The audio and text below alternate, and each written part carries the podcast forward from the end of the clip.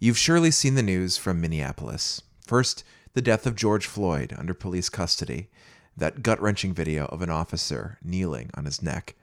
Then, for three nights following, protests and riots, public outrage, and not just in Minneapolis, but around the country.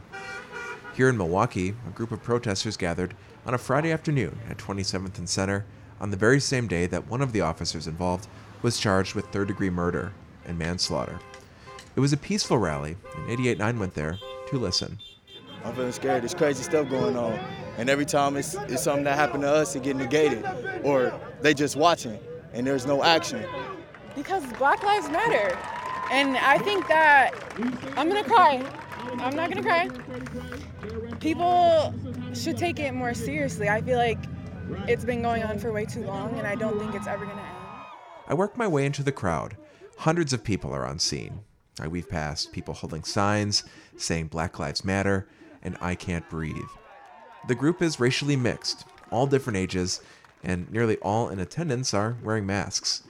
Damian Elzy, who works in Milwaukee Alderman Stamper's office, is handing them out for free. We got, we got about uh, 700 more coming. So in case people need them, in case whatever. I ask him what the message is from the community today. I think the community is trying to say that we've had enough, that we've seen too many black men, too many brown men lose their lives unjustly. We got black people out here, we got white people out here, we got we got Latino people out here. It's, it's, it's a unifying day. No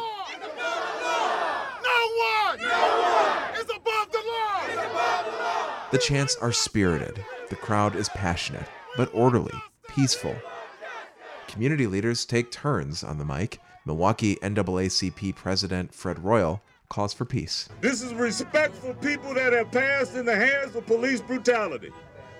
Keep focused on that. Maintain that message. Then another speaker is called up. Come on, sister, real quick. Hi, um, my name is Rayana.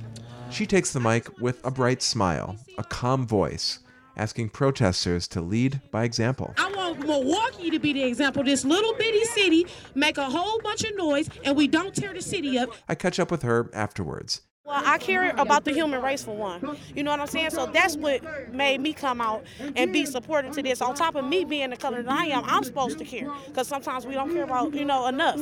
You know, and that's just the truth.